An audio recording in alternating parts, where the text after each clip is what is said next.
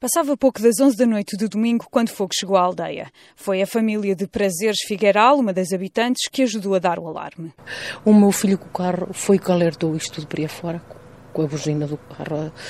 Mais o pai saltaram para ali, deitaram água, deitaram. Salvamos, salvamos aquilo e tudo. Só não salvei foi outra parte, onde tínhamos tudo arrumado, os fardos todos dos animais. Tinha os animais por baixo, isso ardeu tudo. As minhas ovelhas arderam todas. Para além dos animais e dos danos materiais, morreram quatro pessoas na aldeia de Vila Nova, três delas na mesma casa, a poucos metros de onde vive Prazeres Figueiral. Então não conhecia, lidámos com elas tão bem, lidei com elas sempre. Então era o marido e a mulher, e era uma irmã do, do marido. Ela não era de cá também, casou, veio para cá e fizeram a vida, olha. Não merecia assim uma morte, mas pronto. Isto o combate às chamas foi feito pelas próprias pessoas. O filho de prazeres bem chamou os bombeiros, que tardaram em chegar. Fartou-se de ligar, fartou-se de tentar e pediu ajuda, por favor, para ver se conseguiam livrar aquela casa que ardeu, mas já não conseguiram. Eles depois ainda vieram, deitaram muita água, porque isto aqui é, é mesmo, era aqui um meio, isto, isto podia, as botijas de gás, arrebentava isto aqui tudo. Pronto, conseguiram ainda deitar ali muita água, só que depois já não havia água. Parte da aldeia está destruída e as casas que ficaram de pé não têm eletricidade. Nós estamos sem eletricidade. Eu temos, mas é através do gerador. Portanto, agora não tem eletricidade em casa? Nada, nada, não temos nada. O, tinha um gerador também bom, olha, também ardeu, ficou lá também tudo ardido. Naquela parte lá a seguir à bacaria. Em cima ardeu tudo. E o senhor da bacaria também mete dó. Com as vaquinhas cá fora. Prazeres Figueiral olha para a destruição em volta, mas ainda não consegue acreditar no que aconteceu. A gente viu notícias, mas quem é que havia dizer que nos ia passar pela nossa claro. porta?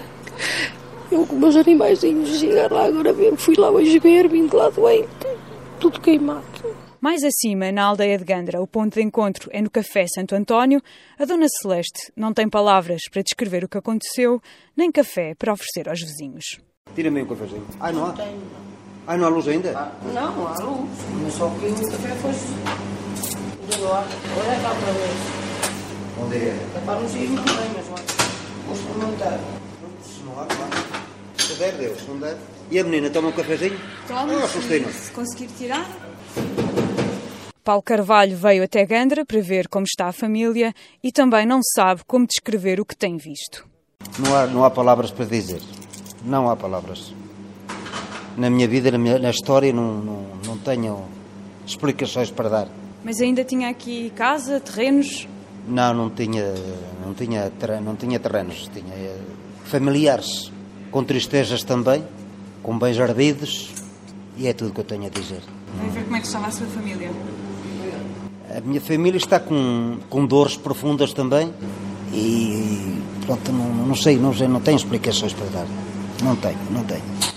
Paulo Carvalho mora agora em Oliveira de Frades e por lá o cenário é tão mau ou pior. O fogo lá na, na, na nossa zona também não tem explicação.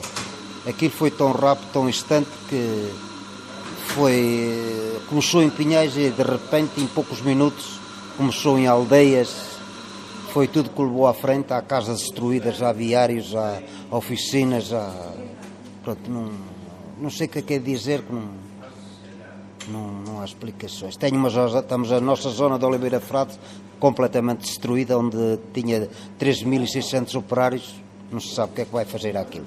Para lá da devastação à vista, Paulo Carvalho ainda não consegue acreditar que perdeu amigos de infância na aldeia de Vila Nova.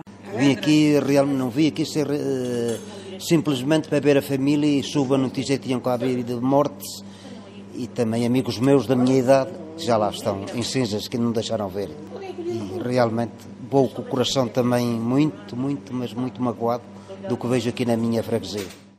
A água voltou, saíram os cafés e a Dona Celeste já está de vassoura na mão. É agora tempo de limpar as cinzas que o fogo deixou para trás.